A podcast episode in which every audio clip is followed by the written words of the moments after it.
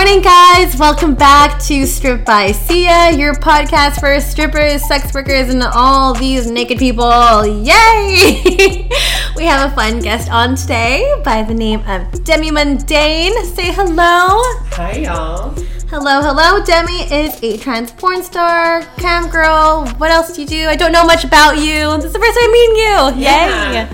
Um, yeah, mostly I do camming and porn. Um, lately, it's been mostly doing like ManyVids and my own stuff, uh, but I do do studio shoots as well. It's been a hot minute since I did a studio shoot, but hopefully, I'll be doing a tour down to the States soon so that I can hit that up. Oh my gosh. Yeah. I have so many questions for you. ah, okay. Let's um get started with a couple things that you do. So you mentioned you do porn. Mm-hmm. You mentioned you do camming as well, some studio shoots and stuff as well. So lots of naked stuff, which Yes. is fun. lots of naked, sexy stuff, which is great. Um, I guess maybe I'll let you start whatever route you want to go down. You want to maybe talk about your role in porn, how you got started there. Yeah, um, so I guess I got started in sex work because prior to transitioning, I dated a lot of sex workers. And so I was always just adjacent to sex work communities. Obviously, my partner Grace is a dancer with you. Yes, Uh, and I want to get you on. I want to get Grace on the show too at some point. So Oh, yeah. um, so yeah, uh, Grace had kind of, I guess, I guess Grace and I were both kind of ti- tangentially doing a little bit of sex work before 2017 when we both kind of got more into it. I had a very rough 2017. tell me about it. Uh, my mental health had just been kind of not great for the previous year, uh, which ended up with me leaving my job that I've been working at at six years. I was um, design and marketing lead for a web app company. Whoa, Yeah, and so Muggle life. yeah, exactly. and I just got to a point where I just couldn't keep doing that job, so I left it. But my mental health was not great, so it was hard to get a new job. So I ended up losing my apartment and then uh, had to give up my dog, and she ended up getting put down by the people who adopted her. Oh my god. Um, so one thing after another. Yeah, Grace and Oh, I gosh. temporarily broke up over that year, which was hard. It was just like a rough slew of things. Yeah, Um, I can imagine. Jeez. Yeah, and I kind of for for years and years, even before I transitioned, I always had this kind of thought that if like shit hit the wall, I would move to Montreal and do sex work. I don't know why that was just something that I had always kind of thought and 2017 shit hit the wall. uh, and so I moved to Montreal and started doing sex work. Oh wow. Um, so yeah, it was a bit of a, a, a weird time when I started. I think a lot of people turn to sex work in times of desperation. yeah, or desperation need? or like Yeah. just like when things aren't going quite as as expected. right. Uh, and so that was definitely the case with me. But I'm really glad I came into this community. Like I said, it's something that I've been interested in and, and kind of uh, around a lot. Mm-hmm. Um, and I'm really, despite having a lot of shitty things happen to get there, I'm glad that I ended up where I'm at. That's amazing. Yeah. So a couple things. So why Montreal? So, um, yeah, like, so I guess this has to do with my transition a little bit.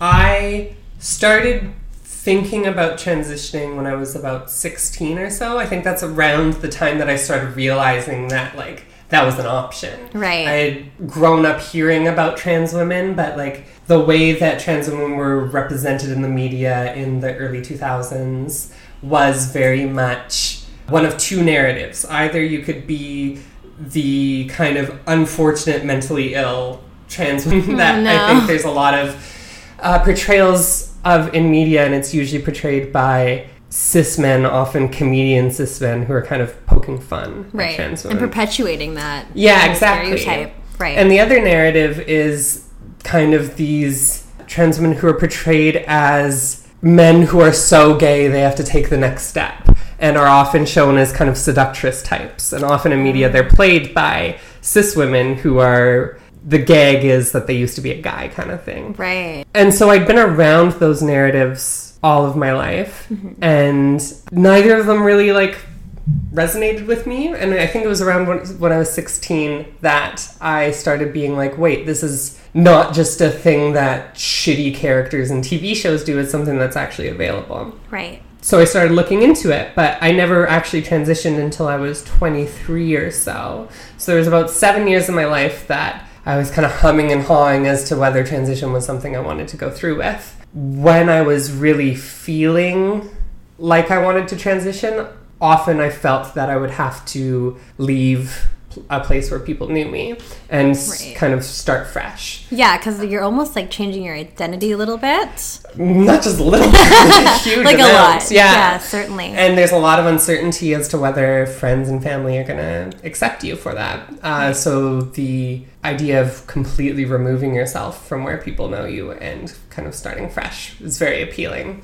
right. Uh, and since a lot of my gender stuff was wrapped up with sexuality stuff, with kink, with whatever else, uh, Montreal was very appealing, being the kind of sin city of the north that it is. right. Yeah, um, definitely. yeah. Love Montreal. So that was where the kind of romanticizing of Montreal came from. It was far from home, and it was a place where I, it sounded like I'd be able to explore myself a bit. Right. So that's my very tangential answer to that question. That's a great answer. No, it explains a lot. And how was your experience in Montreal? Uh, it was good. I think, like kind of everything that running up to Montreal, my mental health was still a bit unstable while I was there. Um, so it wasn't as good as it probably could have been. Uh, but I'm really glad I got, I was there for a year and a half. I got a lot of space that I needed to kind of, even though I'd been out as a trans girl for like three years by the time I moved there. I got some separation from family and, and people who'd known me for a long time that allowed me to kind of rediscover myself a lot and kind of explore the world of sex work along with that. Yeah. Yeah, it's like the stripper capital too of Canada. So Yeah. There's a lot of strip clubs there, a lot of massage parlors, Yes. a lot of, yeah. And I think Pornhub was born there too. yeah, the founders Pornhub, were there. Many vids, Brazzers, pretty much. Everything. Yeah. So it kind of made sense for you to go there. Mm-hmm. How was your experience, I guess, transitioning with your family, your friends that are around you, people that have known you for your entire life? How is that whole situation? It's a mixed bag. Yeah, Um, I, I'd imagine so. Yeah, uh, my immediate family was relatively supportive, which was nice. I think for, for most people, I think earnestly tried their best. Some people didn't really get it, but still wanted the best for me, kind of thing. I think what kind of distanced myself and weirded people out a little bit more than my transition was when I started doing sex work because I was very open about getting into sex work when I started.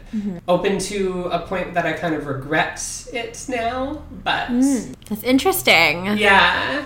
I regret why? Like what part? What part would you regret? Okay, so uh, this is another tangent here. It's okay. We love sidebars here. Okay, cool. Totally fine. Um, prior to getting into sex work, I had done. I'd been writing for a popular web magazine called Mashable. oh yeah, yeah, yeah, I'm yeah. familiar with Mashable. Yeah, so I've, I'd been writing for them for about a year uh, and had gained a bit of a popular following with a project that I worked on with them. Um, so I had a pretty big social media following. And when I started doing sex work, I was kind of presented with this dilemma as to whether I should keep my established online persona separate from my sex work persona or whether I should melt them. And at the time, I was of the mind that I wanted to be kind of fully open and honest with people on the internet uh, and in my life, and also that it was a lot of work trying to keep the two lives separate and never touching, Right. uh, especially when I was already somewhat present on the internet. And at first, I tried to keep them a little bit separate, but there was always these collidings. People in my ch- uh, cam room were often spamming my real name because they recognized me. Oh, Uh, and so I was like, fuck it, I'm gonna own it. I'm just gonna combine the two personas and just be open with my sex work persona. So I did that. But what I kind of failed to put together was that there was a lot of family and friends of family that followed me on my kind of non sex work persona who are now Right. exposed to this side of me. right. Uh, my mom's coworkers, whoever else. Just a lot of collateral. Yeah, it was a lot of crossover that I didn't really anticipate. And also, as I started doing sex work, I was exploring kink a lot. So I was posting a lot of this kinky shit that was like sometimes kind of questionable as to whether I should really be sharing this. and so I have had a lot of repercussions in my personal life of people kind of being a bit weirded out by seeing a lot of me that I that maybe they didn't want to, I guess. Right. So yeah, I think if I would, could go back in time, I would have done that a bit differently. but also, like, I think there is some power to being that open to uh, not hiding myself. I'd spent so many years in the closet, so many years kind of having to keep certain parts of my life separate that when I started doing sex work, I just didn't want to have to deal with being in the closet again. And Yeah. that was And it's almost freeing that way too. It's super like such a relief to not have to hide anymore, right? Totally. And it, I think it was that for about the first year, and then I started kind of noticing the social consequences of my choices, and then I was Right. like, oh, okay, maybe this wasn't the best idea. Well, I think it's also like a problem too with our generation, like you know, millennials. We're we're constantly oversharing everything, right? A hundred percent. and it's encouraged too, like Instagram. Like it's not just pictures; it's videos, it's everything. Like it, it's people want to know your lives. Well, pe- I don't know if people want to know your lives, but you want to share, and Yeah. that's kind of like the society we live in now. Is just to be like have your whole life on display. yeah, a hundred percent. Yeah. I think that's one of the big like cultural questions and difficulties that millennials and Gen Z are having to deal with Mm-hmm. is Gen X and the Boomers. They, I think they don't really understand that, and it's very not. difficult when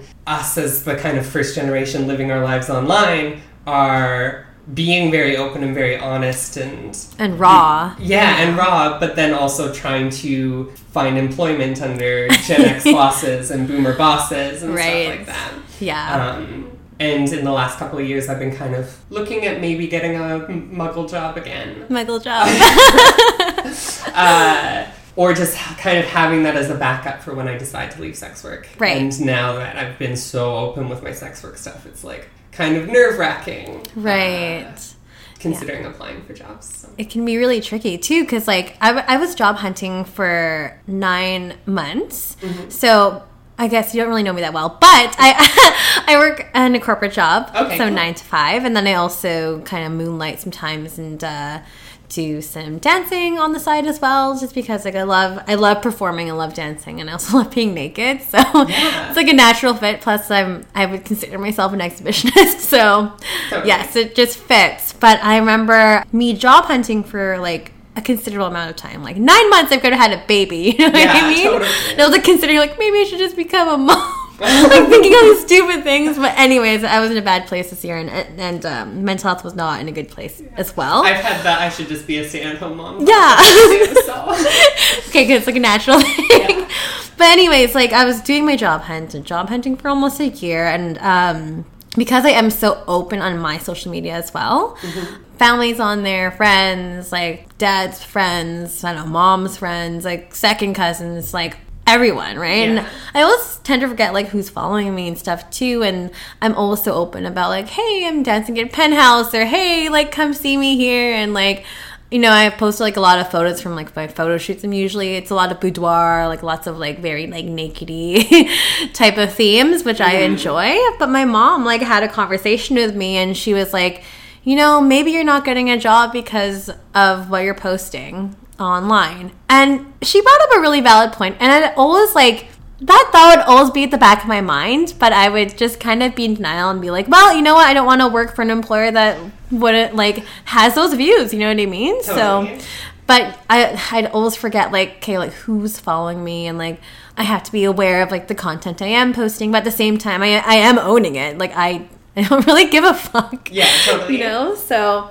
Yeah, yeah, it was like kind of tricky, but luckily I, I was able to find something that was like within my skill yeah. set and stuff too. But yeah, it's tricky. It's very, very tricky. But um, can you tell me about like your life before you got into sex work and like why you decided to leave and how like that transition was? Uh, yeah. So, like I said, I, I worked for six years as design and marketing lead for a web app company. Mm-hmm. Um, I was very like prior to transition, I was very kind of tech broy. Oh Uh, wow, you're in the right city for that. So yeah. Well, I was in Victoria. Before Oh, that, okay. But yes, still it was uh, a lot of tech stuff going on. Right. And I really did enjoy the tech industry for quite a while. I think when I transitioned, one, I was already working so hard at my day job, and then adding transition onto that, which is like a full time job of like Right. rediscovering oneself, doing that kind of personal work, and also like trying to l- figure out hair and makeup, like all of the stuff that I, a lot of cis girls kind of have to deal with and process in their teen years. Uh, I was doing in my mid to late twenties, Right. alongside having a full time job, which was difficult. Yeah. I'd imagine Um, super stressful. Yeah, totally. I mean, like puberty sucks the first time around. Having to deal with it when your parents aren't uh, like covering all of your shit. Like, yeah, it was a whole big deal. So yeah, I got a bit exhausted from that, and then I started writing for Mashable about trans issues, and then I started working with um, trans youth support uh, staff, and I was also feel like there's another part-time job I'm missing. all the jobs. all yeah, the I was just like doing all of this work, and in 2016, I just like burnt the fuck out, um, Right. and just I felt like I also felt like I kind of lost respect within my job before leaving, partly as an partly as a result of transitioning. oh, really? Um, yeah, and maybe this is a unfair assessment, but it felt very much like I was pretty, I guess, well established within the company. I had a few people who worked under me. Yeah. I was also the youngest person on the team and the only femme presenting person on the team. Mm-hmm. Uh, and I think before I was femme presenting, I had a lot more respect from the people who I worked with. Really? And when I started presenting femme, I felt like I kind of lost a certain amount of that respect, especially from new hires. oh. Um, I had a few men in their 40s who were working under me essentially, and it felt like they had a lot of issues taking, I guess, receiving guidance from some from a girl in her mid 20s right. and it reached a point where I just like I couldn't deal with it anymore, and that's when I kind of bounced from that gig, and Wow. then had that really interesting 2017, and ended Wow. up doing sex. So Amazing.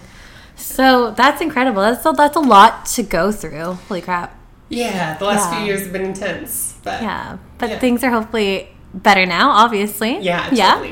Perfect. So why don't we talk about uh, I guess did you first start get getting into porn first or was it camming? or- Camming, definitely. Yeah, Yeah. It was a good entry entry level, I guess. Yeah, it's easy. And even before I'd left my muggle job, I was doing some camming here and there just kind of as a fun thing. Like dabbling with it. Yeah. and like as like a trans woman, especially in early transition, it's hard to feel kind of desired and sexy. We're often not portrayed as desirable. There was that whole thing with Victoria's Secret that the CEO said that we sell fantasies and that's why we don't Oh. hire trans women models because trans women Right. aren't a fantasy. Right, I remember that. That was like a couple years ago, right? Yeah, it was like a year or two Yeah. ago, and then she ended up getting canned and replaced, and now they have trans models. I was just gonna say, yeah. Um, it's amazing. yeah. So I guess camming first. Yeah, sorry. Cool. Um, yeah, so camming was a way that made me feel very desirable. Having people pay me money to see me naked felt really good. Um, so it was kind of more of a self esteem booster at first, and then eventually became the main money maker. That's amazing. We did an episode, I guess it's airing this week when, yeah. Obviously, guys, we're recording in advance. Um, uh, we did an interview with the girl from My Free Cams, Okay. Shay Cutie, and um, she kind of explained like how camming works, and you know, there's kind of like a niche for everything, Absolutely. right? And there's so many different kinds of girls. Like we we went online and looked at this what's what the website, and there's like so many different styles and stuff too. I guess that would go the same way for trans too, or is that itself just a niche? There's so that's something I kind of come up with or come up against my own self is I really like doing kink and fetish stuff, um, but often trans women are seen as inherently a fetish. It's almost like as well studios especially, but also just producing indie content as well. People like their fetishes to be just that thing, and crossover often limits you. Right. Um, so when I want to do heavy kink stuff, uh, sometimes I find that there's not as much interest for that because people just want the chick with a dick fantasy kind of thing. Right. And that's like kind of like stereotypical, like super, like that's kind of the first thing that people love what comes to mind. I so I, I suppose. Yeah, yeah, yeah. So sometimes I find that's kind of a difficulty, but also like trans porn has grown so much in the last couple of years, and there is more and more demand for that for trans women doing like really intense kink stuff. I think. Oh, good. Um, Natalie Mars is a really popular trans porn star who's been doing a lot of kink stuff that's been very popular. Yeah, trans porn has kind of gone mainstream since I started. Uh, Awesome. It's been nice. It's been good, obviously, and beneficial Yeah. for you. Yeah. Okay, couple things here. So porn, and I want to talk to you about kink and fetish as well. So Okay. I guess let's start talking about porn Okay. and how you got. How did you get started with that? Well, I've been camming for a while, and it's hard to since there's so few since the amount of trans girls doing sex work on the internet is a lot smaller than the amount of cis girls doing it because there's just Totally. less trans girls out there. Right. It's kind of hard to exist as a trans girl on the internet without having somebody contact you about shooting porn.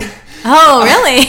yeah, well, there's a few scouts that are kind of notorious who kind of just. I had messages in my inbox on Instagram before I'd even started doing sex work of people being like, hey, you should do porn. oh my gosh. yeah, so it was just like when I kind of decided that I was going to start doing sex work, I just kind of found whoever messaged me most recently, uh, hit him up. And there's kind of one guy in Canada who does a lot of solo shoots and stuff like that. Oh, and okay. he's in Montreal. Oh, okay. And so I ended up working with him, and we did think, like five sh- solo shoots together. Wow. Yeah. How was that? Was it hard to get into that, or Yeah. Yeah. The first couple of scenes were a bit rough. Um, really nerve wracking? Like I would be super nervous. yeah, like I often say that trans girls have the hardest job in porn because in kind of the normal straight porn, the girl has to look pretty and perform for the camera because usually it's the girl who's in shot and the guy is kind of just like a headless yeah. the side. Always. Always. Yeah. and the guy's responsibility is to stay hard and fuck. Yeah. Trans girls have both of those shared Yeah. responsibilities. so it gets really fucking hard to like look pretty, stay hard, and also like take a cock up your ass. Um, So many things going on. yeah, exactly. Yeah. So my first couple of shoots, um, like they were solo shoots, so I was mostly playing with toys and stuff. But Mm-hmm. it was really tough to like focus on like how is my face looking? Is my cock still hard? Gotta stay relaxed so that I can like take something on my ass. Yeah. So yeah, it was really hard. My, I remember my first shoot. It took me like forty-five minutes or something just to get hard. Oh my gosh. Yeah. Ah. Yeah. So that like no like, pressure. Yeah, and it's really awkward because there's just somebody sitting there with a camera, just like waiting for you, and you're just kind of like. Um, so I was making jerk off motions Yeah, for all of you who can't. yeah. oh my gosh. So it was a bit awkward, but you get used to it. You learn some tricks. Yeah. What, what are some tricks? I mean, if you want to share. I feel like for me, I need to kind of like learn to dissociate while still looking sexy, where like let my mind go off to fantasy land, do that thing while also still like having some part of my brain remaining and working it for the camera kind of thing. Right. Which is kind of hard to do sometimes, but yeah. Can you tell me about the process? Uh, I guess like when you first start shooting porn. So somebody contacted you, Mm-hmm. you got back to them. How does it all work? How do you know it's legit? Like, h- how do you protect yourself? Yeah. What are some Um, precautions? I have so many questions. Ah. Yeah. I feel like I, I'm I at the time I wasn't fully aware of those things. I was just kind of like like I said, my life had kind of fallen apart a little bit, and I was just like, "Fuck it, whatever. I don't care anymore. I'm just doing whatever." I guess I guess that's not true. I did because on Twitter, Vito, the photographer, reached out to me, um, and he's like, "Hey, I work for Grooby, which is like the big trans porn company." Okay. and he was like, "I'd love to do a shoot with you." Blah blah blah. But his Twitter account like didn't have that many followers. I had no idea like how like whether or not he was telling the truth. Yeah, if he's legitimate. yeah, so I asked him. I was like, "Hey, is there any way that you can like like show me that you are attached with Grooby?" And he had the guy who runs Grooby like DM me and say like, yeah, Vito's one of ours and stuff like that. Oh, good. I think a lot of porn, in my mind, and I've only done a certain amount of porn, so other people might disagree with this, but I feel like there's kind of three main tiers to porn. There's kind of the indie stuff where it's just a few performers getting together and selling stuff on their ManyVids or their personal sites or OnlyFans or whatever. Yeah. Uh, and then there's on the other end, there's the kind of like high end like Brazzers and stuff, Right. Where it's like a full set, It's a full shoot, team. yeah. exactly. There's scripts and a director and all that stuff. Mm-hmm. But the vast majority of porn that you see on the internet kind of is in this middling zone where it's just like there's a photographer, he is director and everything, Everything, producer yeah. all together, and they're just kind of like pointing and kind of suggesting things to, for you to do, and you kind of just kind of make it up on the spot but because of that there's a lot of people who are just kind of getting into porn because they feel like they can do that you know? So in terms of trying to weed out the people who are doing a good job versus the people who are just like trying to see some girls naked ask around within your community figure out if they're kind of respected follow them on twitter for a while. Often you'll see there's even some very popular people who I'm not going to name because I don't want to like start shit Yeah. but you'll see people who are less professional often will be trashing other girls on their social media. That's a Oh very God. common thing that I've seen. Because why? Just, I don't know, because they're insecure and they, uh, Need validation or something. yeah, exactly, and feel like it makes them look more powerful. Oh, God. uh, by bash. Yeah. Nine times out of ten, don't trust the cis straight men who are making money off of Yeah, you. I was gonna say. like yes we often do need them maybe not need them but we often have to interact with them within our industries but never trust them Pro tip, guys. Pro tip. yeah and that goes with all sex work like i'm sure within dancing you've come across that as well Oh, definitely. Like, Yeah. like in terms of like photographers and stuff. Like everyone's a fucking photographer on Instagram. I get it, you know. But like, there's so many ones that like, oh, I want to shoot you naked for free, and I want to do this and blah blah blah. I'm like, who are you? yeah and I look at your work, and it's super amateur, and I'm like, goodbye. yeah totally yeah like nothing's legitimized at all but yeah there's a lot of that stuff too and you know a lot of people pr- try to promise you things and you just have to kind of do your due diligence and just do your homework and take those precautions and totally yeah because you never know there's been a there's been a lot of uh I think there was a couple photographers. There used to be an Instagram account that kind of like warned the model community about photographers. I can't Yeah. remember what it was called anymore, but same kind of thing though too. mm-hmm. Speaking on the lines of safety, how like do you do a lot of I guess partner porn? Um, i've done like a lot of kind of like trade shoots where we'll shoot a bunch of content with another performer Mm-hmm. uh, and then we'll both take the raw footage and edit it on our own ways and release it on our Oh, um, cool. respective sites and stuff like that uh, i should probably do more of that um, because yeah duo clips definitely sell a lot better than solo clips in my Right. experience but How Yeah. do you, how do you ensure your safety and like and your your health and all that as well? Like how, how what kind of precautions do you take? Can you talk a little bit about that? Yeah, so there's kind of like the uh, in terms of physical health, um, there's kind of the gold gold standard of, of testing. In the states, they have talent testing services. I guess they have it here now too, but it's like not as common to get your gold standard from talent testing in Canada as it is in the states. Um, but that's just like a list of the kind of common STI STD tests, and I think you have to have it done within 30 days, but preferably two weeks um, before shooting with anybody. Uh, and it's good to kind of, usually when we do a trade shoot, we'll show each other our tests, take pictures so we both have copies for our files, also exchange IDs and fill out the um, uh, content release forms and stuff for each other uh, and get that kind of out of the way. In terms of just like making sure that people are chill, because these shoots are for trade, looking at people's sites where they sell their clips and stuff, um, so that you can get an idea that they have shot with other people, reaching Yeah. out to other performers that they've worked with, stuff like that. They're a not just way. fake or Yeah, exactly. And often, like when you ask other performers, even if it is an established performer that you're working with, they'll be able to tell you kind of the ins and outs. Because even of established uh, guys in particular in porn. Mm-hmm. Some of them can be kind of douchebags. uh, or some of them can be perfectly fine as long as you just kind of stroke their ego and whatever else. Right. Yeah, They exist in every industry, don't they? yeah absolutely. like people often, like my normie friends will often ask me if I have to deal with like shitty dudes within my job, and I'm like, yeah, obvi, but like you have to deal with shitty dudes and everywhere, everywhere. in life. Yeah. Doesn't matter what doesn't matter what industry. They just they're just everywhere. yeah. So obviously, um, trans like porn is is very very niche. I would say, um, kind of spoke about. It's I guess kind of like the stereotypical scenes and whatnot. To Mm-hmm. how do you differentiate yourself from the rest? Well, like I said, I like to do a lot of kink stuff. In mainstream trans porn, it's a lot of kind of more vanilla y stuff. And then in kink porn, I would say the most popular roles of trans women is as the dominant because uh, straight dudes love thinking about sucking girl dick. It's like their favorite thing.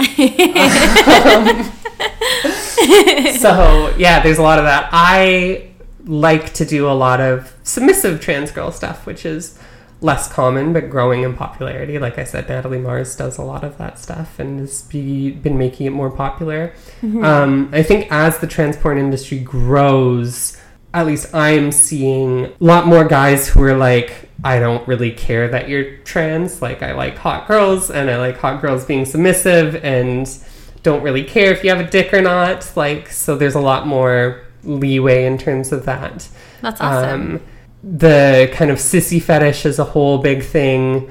Can you explain a bit of- about that So for people that aren't familiar? yeah, um, there's this fetish that a lot of straight guys and uh, probably an equal amount of closeted trans women and also just trans women who are into this kind of sissy fetish where it's a mixture of kind of forced feminization um, as well as kind of for cis men i think it's a lot of you're not man enough kind of thing let's dress you up in pigtails and a skirt and whatever else Right. I think it still appeals to a lot of trans women because one, often before we transitioned, that was something that we used to kind of express our gender fluidity and kind of feel safe doing that.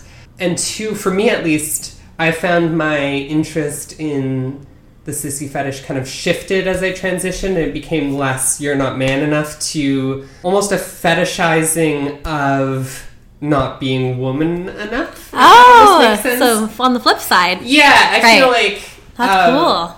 Often fetishes are what we we often fetishize what we don't have control of over Mm-hmm. in everyday life and things that sometimes hurt us in certain ways. Right. And for me, a lot of my interest in the kind of sissy fetish comes from experiencing a lot of trans misogyny in my life of having people telling me that I'm or having having narratives come at me that trans women aren't actually women that uh, we're just some sort of like weird perverted men or whatever. Right. So to a certain extent, there's a part of my subconscious, I guess, that thinks that taking control of those scenarios uh, and intentionally subjecting myself to them is kind of hot. Yeah, I was gonna I kind of hot. Yeah, exactly.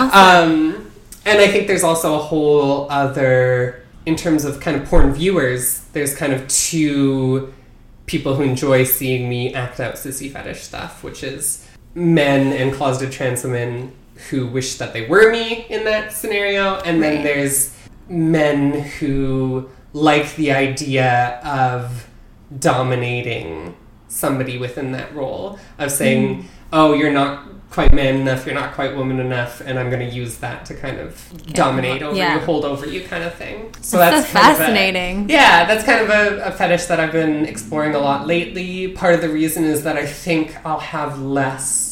Or I'm getting my titties done soon. Uh, Yay! and then it's I so exciting. Yeah. Uh, and I think when I get those done, I'll have less access to that fetish. So I'm just trying to pump out as much content along those lines. Take advantage while you have it. Exactly, because it is such a huge thing. Like, right. uh, for people who might not be aware of this fetish, it's like a really, really popular.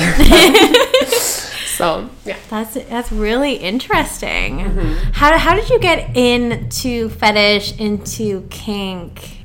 Yeah, so uh, prior to transition, um, my only real acts, like, I always had a drive towards femininity. Mm-hmm. Uh, and I think some trans women before transition allow themselves time and space to uh, explore femininity a bit uh, in their presentation. I was Mm-hmm. very intensely in the closet and I repressed the shit out of any sort of femininity that I had. Wow.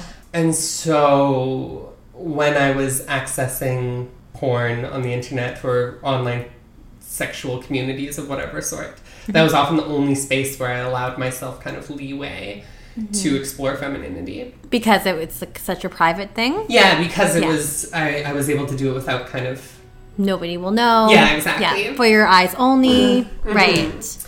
and uh, when you're kind of existing in those spaces for such long periods of time, you end up finding kinky stuff eventually. And I mean, like I said, when you repress something, when you don't want to acknowledge something about yourself, your brain has a natural way of, of fetishizing that. Of So true. yeah. So true. uh, so I think that that's how I got a lot of. I, I was trying so hard to be the kind of macho man and like all that Yeah. stuff that You're like you're almost overcompensating at that point. yeah. So then I kind of started fetishizing the submissiveness, fetishizing femininity to a certain extent, um, and because that was the only space in which I felt comfortable accessing a more diverse sense of gender, a more diverse sense of sexuality. Spent a lot of time watching online porn and involved in online communities, and you kind of go down the rabbit hole a little bit. So by the time that I transitioned and started feeling more comfortable with my sexuality, it was just like finally getting to do all these things that I thought about for so goddamn long. Yay! Yeah, very exciting. what kind of kink are you into? Everything. All the things. All the things. all the things. not very into poop, and I'm not very into uh, like anything gory or that can like leave a permanent mark. But otherwise, Mm-hmm. like I'm fucking game. Hit me up, and I'll probably be into it. Do you ever go to um like Sin City or like fetish nights and stuff like that in Vancouver? yeah, absolutely. I love Yeah, going to fetish parties. Great community. And for that here. Vancouver Fetish Weekend is so much fun. And I did the Montreal Fetish Weekend as well, which was Oh, also fun. how was that in comparison to Vancouver? Okay, so the Montreal Fetish Weekend often brags that it's like the biggest one in North America or the biggest one in Canada or Right. whatever. But they have like multiple events every evening. So Oh. it's very spread out. You go to an event, and it doesn't. Fe- even if you go to the main event of the evening, it doesn't feel like there's a lot of people here there. Whereas Weird. Vancouver Fetish Weekend, there's just one event per night, Yeah. and you go and everybody's there, and it's a fucking party. So, I personally preferred the Vancouver Fetish Weekend. but- Yay! uh, the Montreal Fetish Weekend did have a much more like community, and there was a lot more opportunities to play at Montreal Fetish Oh, Weekend. okay. Whereas Vancouver Fetish Weekend, because it is very party oriented, Yeah. and it's like there's so many people there, getting access to a play space is less available. You know. Can you speak more about Vancouver Fetish Week? We're not sponsored by them, but Yeah, it's dope. I mean, it's just the it's the I think it's technically the weekend, but it runs for like four or five days. There's a cruise. yeah, the the cruise and stuff. all. Yeah, there's like a whole bunch of stuff happening. yeah, it's it's dope. It's a really fun time. There's workshops and stuff. Some people just go to parties. Some people are more interested in the workshops. People come from everywhere. Like every year that I've gone, I've met people from all over the place. oh wow. Yeah, super diverse, Mm-hmm. right?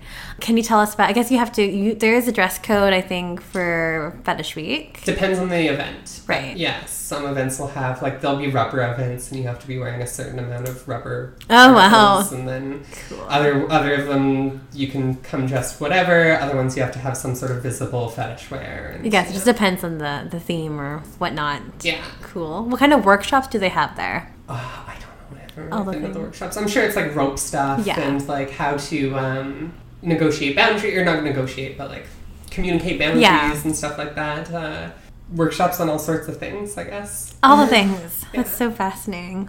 You're so diverse. I'm like, I just feel like this is just not enough time to cover everything. I'm like, I have so many more questions.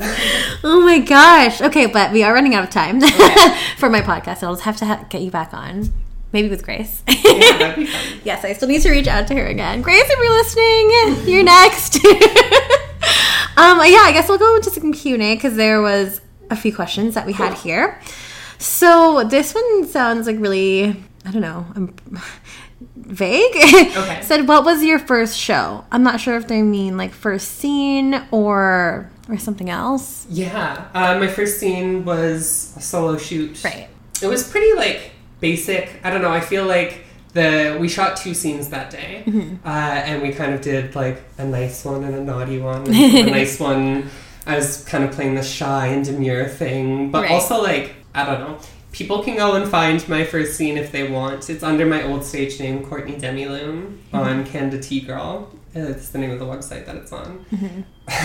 The the the guy who was shooting it asked me while I was on film. He was like, "What kind of what's your biggest fantasy or whatever?" And we had just been talking about fantasies, and I kind of mentioned one that was like pretty risque. um, and I kind of blanked when he asked me that question, so I said the really risque one. And it's one of those things that I kind of I'm a little uncomfortable out there that me saying that. What was it? Uh, Actually, you'll have to repeat it. Yeah, I'd rather not repeat it, but You guys if can find it, guys. very interested, they can go and find my first scene on Canada TGirl. There we go. Yeah. I also want to ask you. I forgot to ask. Um, so you changed your name from Mm-hmm. Courtney to Demi. Is, there, is there any like reasoning behind that, or just change of Yeah. identity, or I think this goes back to when I first uh, switched over my kind of uh, muggle uh, social media to sex work stuff. I wanted people to still be able to recognize that it was still me, so I chose a stage name that was incredibly close to my real name, just a couple letters off, kind of thing. okay? and that felt good at the time uh, and it provided a sense of continuity to me however over time one i didn't like the name because it was very difficult to spell and i feel like people were struggling with that on, on search sites and whatever else Okay. uh, and two i just didn't like having my stage name be so similar to my real legal name so Yeah. that was i kind of like played around with a few ideas and then settled on demi mundane there we go. cool. what is your preparation ritual for a scene and days leading up to and on the day of? That's a really good question. Mm. Um, so, I mean, anal prep is the biggest thing. I'm putting big things up my butt. that's Uh, huge preparation for that guy. yeah. So lately, I got um, I I usually eat pretty well the day before, but I try and eat things with um. Which type of fiber? There's Yeah. two types of fiber. The one that makes things pass through you quicker. I try and keep a lot of that going the day before. right. Uh, in the past, I used to try and fast for 24 hours before. I find that often just makes me cranky and tired and like difficult to perform the day of. So yeah, I'll just eat a lot, but I'll eat stuff that's going to pass through me pretty quick.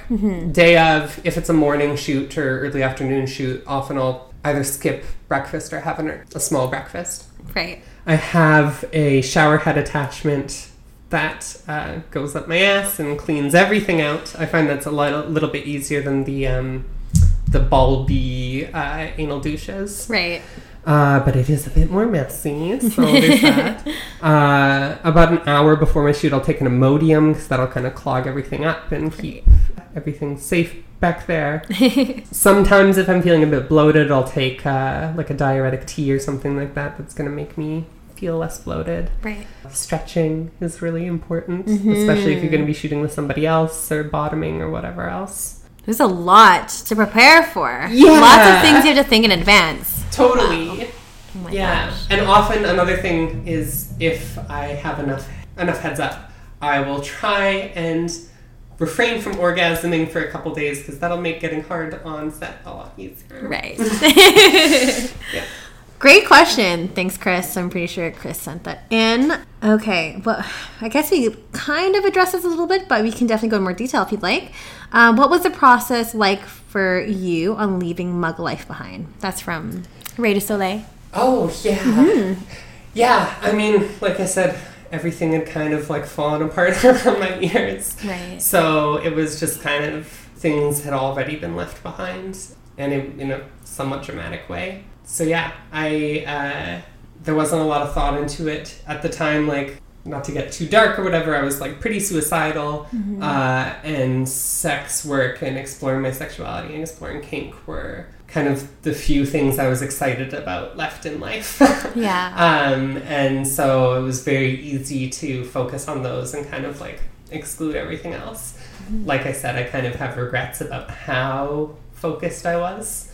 But uh, yeah, as much as I might have regrets, uh, I think that's just part of life is doing things that maybe weren't optimal at the time and kind of trying to figure out how to work with them more in the future. Right. Yeah. Well, look where you are now. You've Yeah. come such a long way. Well, thanks. Incredible. okay, a couple more questions here. Homemade porn versus commercially produced porn. So I guess that would be more indie versus like stage. I, I, would say. Yeah, so uh, like I said, I haven't done very much like high production porn. Uh, one thing I will say is that unless you're living in a porn hub, like well, like a, a city that is has a lot of porn production going on, like Vegas or Yeah. LA to a lesser extent now because they have the condom laws there now. Oh wait, what? LA County, you need to be wearing a, a condom on set, uh, which Oh. is somewhat uncomfortable when you're fucking for hours on end. Yeah. Um, so Certainly. they've moved much of porn production Down out of LA Yeah. into Vegas and San Diego and to a smaller extent the Bay Area, I think, but I'm not super familiar with that. Mm-hmm. But yeah, so unless you're living in one of those areas, it's very difficult to maintain a career just doing studio porn. Right. Uh, and often, especially once you get your own indie site established, uh, often you're going to make more money post like sharing content on your indie site than you would be shooting a studio scene. oh. So, in my experience personally, I look at studio shoots not so much as an opportunity for money, but an opportunity for exposure. Right. It's a Like a marketing platform almost. a hundred percent, and like the the fact that you get paid for it is kind of a bonus. Mm-hmm. Um, but because of that, uh, like I talked about earlier, you often have people coming to you asking to shoot for whatever reason, uh, shoot for their own sites or whatever. And nine times out of ten, unless they're like a really, unless they have a really big audience or something like that, it's usually better to do a trade shoot, in my opinion, because then you have Oh. content to sell yourself Right. uh, which helps build up your own uh, reputation, build up your own clips that you can sell, and yeah. Right. Wow. So much to consider. Um, I guess on that note, best porn sites out there for distribution. You mentioned ManyVids, Yeah. a couple others as well. I like ManyVids. They've been really good to me um, from the get go. Uh, I got to do ManyVids Loft in early 2018, uh, so that was really fun. Cool. I was on iWantClips and amateur porn. I never, I really like iWantClips's custom order form, the way that they do custom orders. I really enjoyed. Uh, but I never made that many regular clip sales. Amateur porn, I made very little on, though I have some friends who fucking kill it on there, so. Guess it just depends, right? Yeah, it Yeah. depends on who you are as a performer, uh, what type of content you do, how you like to use your sites or whatever. Um, I've heard from a lot of people that Clips4Sale has a ton of sales on it because it is like the oldest one of those sites. Which one? Clips for Sale. Oh, Close Real. Yeah, yeah. But their site hasn't been updated in like 20 years. It looks like Ew. it's straight out of 1999. uh, and it's very difficult to use. And they're also like to get started with them, you need like 10 clips and you have to put a lot of effort in to get started with them. so I've never Mm. a lot used of work. them. Yeah, but Yeah. I've heard that from uh, more established girls in the industry that they're probably number one or number two in terms of sales. Oh, Um, up there with ManyVids. cool. There's also Model Hub now, which is Pornhub's version, which apparently is also Ah. very good. Oh, there's so many out there in case you guys are interested. So. uh, last couple questions. Do you prefer taking it or giving it? What's the better orgasm? Oh. Yeah, interesting. um, I'm definitely a bottom, Mm-hmm. so I like taking it a lot more. When I top, it's often just for a scene. I, I very rarely top in my personal life, though. There was a time where I just said I didn't top at all, uh, and then in the last year or so, I've opened up a bit more to it. So cool. yeah. Good questions. Um, last question. Um, weirdest request or scene you've ever done? Oh, um, oh God. I I got ended up- excited there.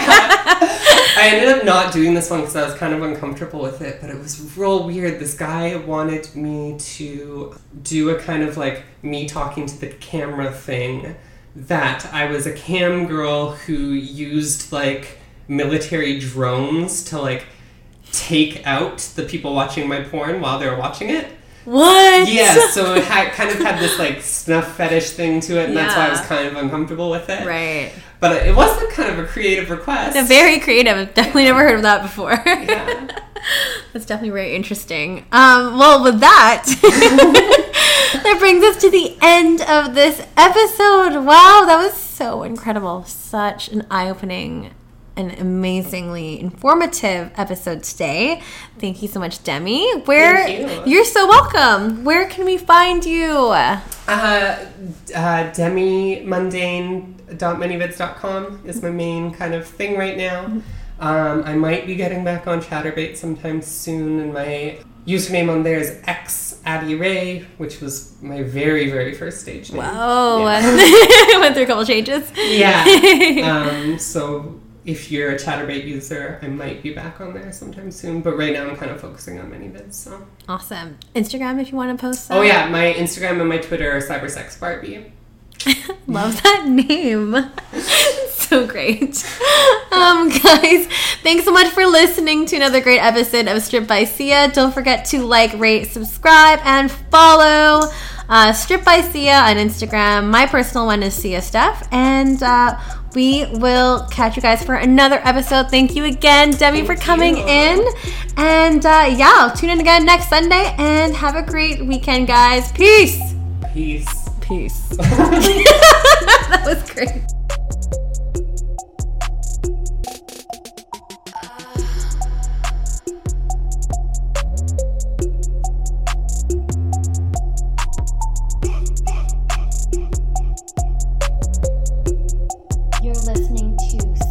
by Sia, produced and hosted